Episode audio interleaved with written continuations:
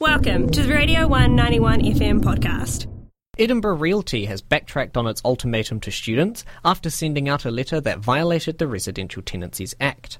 In this letter to tenants, Edinburgh Property Management asked tenants to decide if they would be re signing their property for 2023 by 5pm May the 2nd.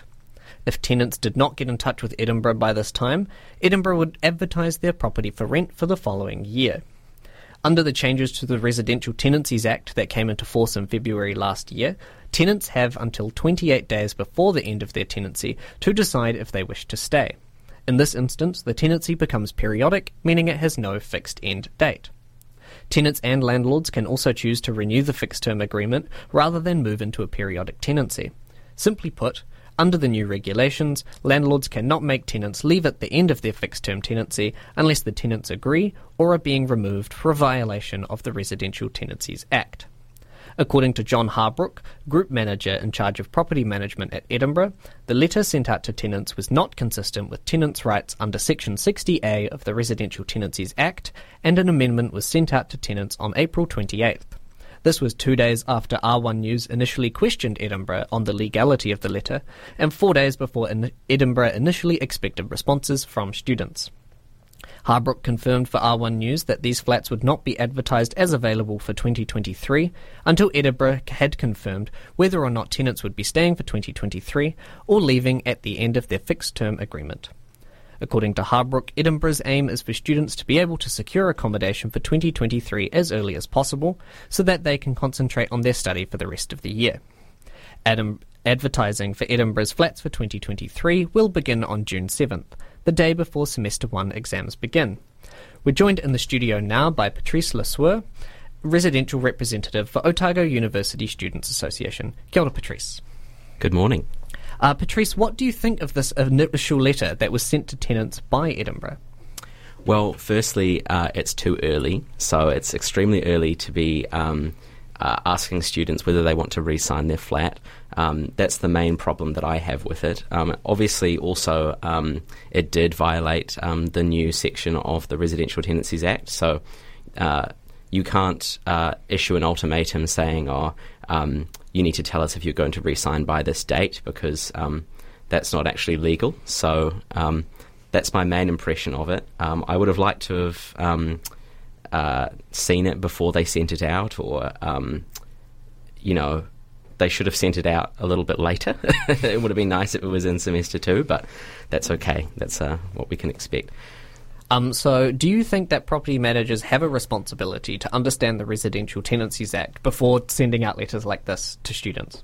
I mean, yes, absolutely they do. And I think um, I have a feeling that um, uh, it's not like Edinburgh went out um, not knowing about Section 60A. I think they thought that what they were doing um, was completely legal. And at the end of the day, they're trying to um, get as much certainty as possible for how many listings they're going to have and when. So it makes sense that they sent it out when they did. Um, I know a lot of other property management companies have kind of erred on the side of caution and not uh, encourage students to sign agreements saying that you uh, waive your you agree to not continue into a periodic tenancy, therefore making the kind of uh, ultimatum thing impossible. Um, so it would have been nice if they had just done that and not pressured students either way. So, but it is very important that they're aware of the new law changes, which um, it's my understanding that a lot of property management companies are very confused by them, and I'm also very confused by them as well. I've I've heard the same thing from a few different people. Um, one thing that stood out to me in this email from Edinburgh was the person I was talking to claimed that OUSA and Edinburgh hadn't been negotiating pushing back the start dates. Has OUSA been talking to Edinburgh about this? Yeah, I mean, I've absolutely talked to Edinburgh. I had a very long conversation with a different um, different Edinburgh manager, but. Um, uh, they are right. By no means are we in some kind of formal negotiation. We're definitely just in. You know, I've only had a very, um, very long but informal conversation with Edinburgh. So I definitely have a lot more work to do in terms of outreach for different property management companies to sort of get that negotiation ball rolling. Um, yeah. Um, and Edinburgh also questioned why they would negotiate pushing back these listing dates with OUSA.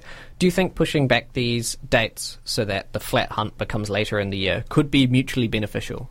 Yeah, absolutely, and it is. Um, I don't even, for the other property management companies that I've talked to, I haven't even really needed to sell the benefits to them. They've they've come to me and told me like we would actually like it to be in semester two, um, because it's a common belief among property management companies that students really want the listings as early as possible, and I can see that's what um, this guy from Edinburgh thinks as well.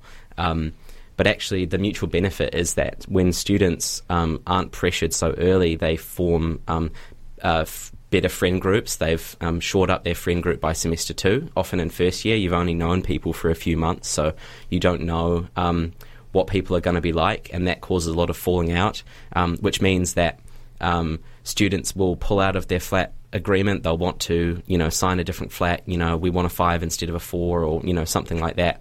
And that means that the property management company has to relist the property, which is a huge headache for them. So if flat listings are in semester two, there'll probably be a lot less of that. Excellent. And final question for you today, Patrice.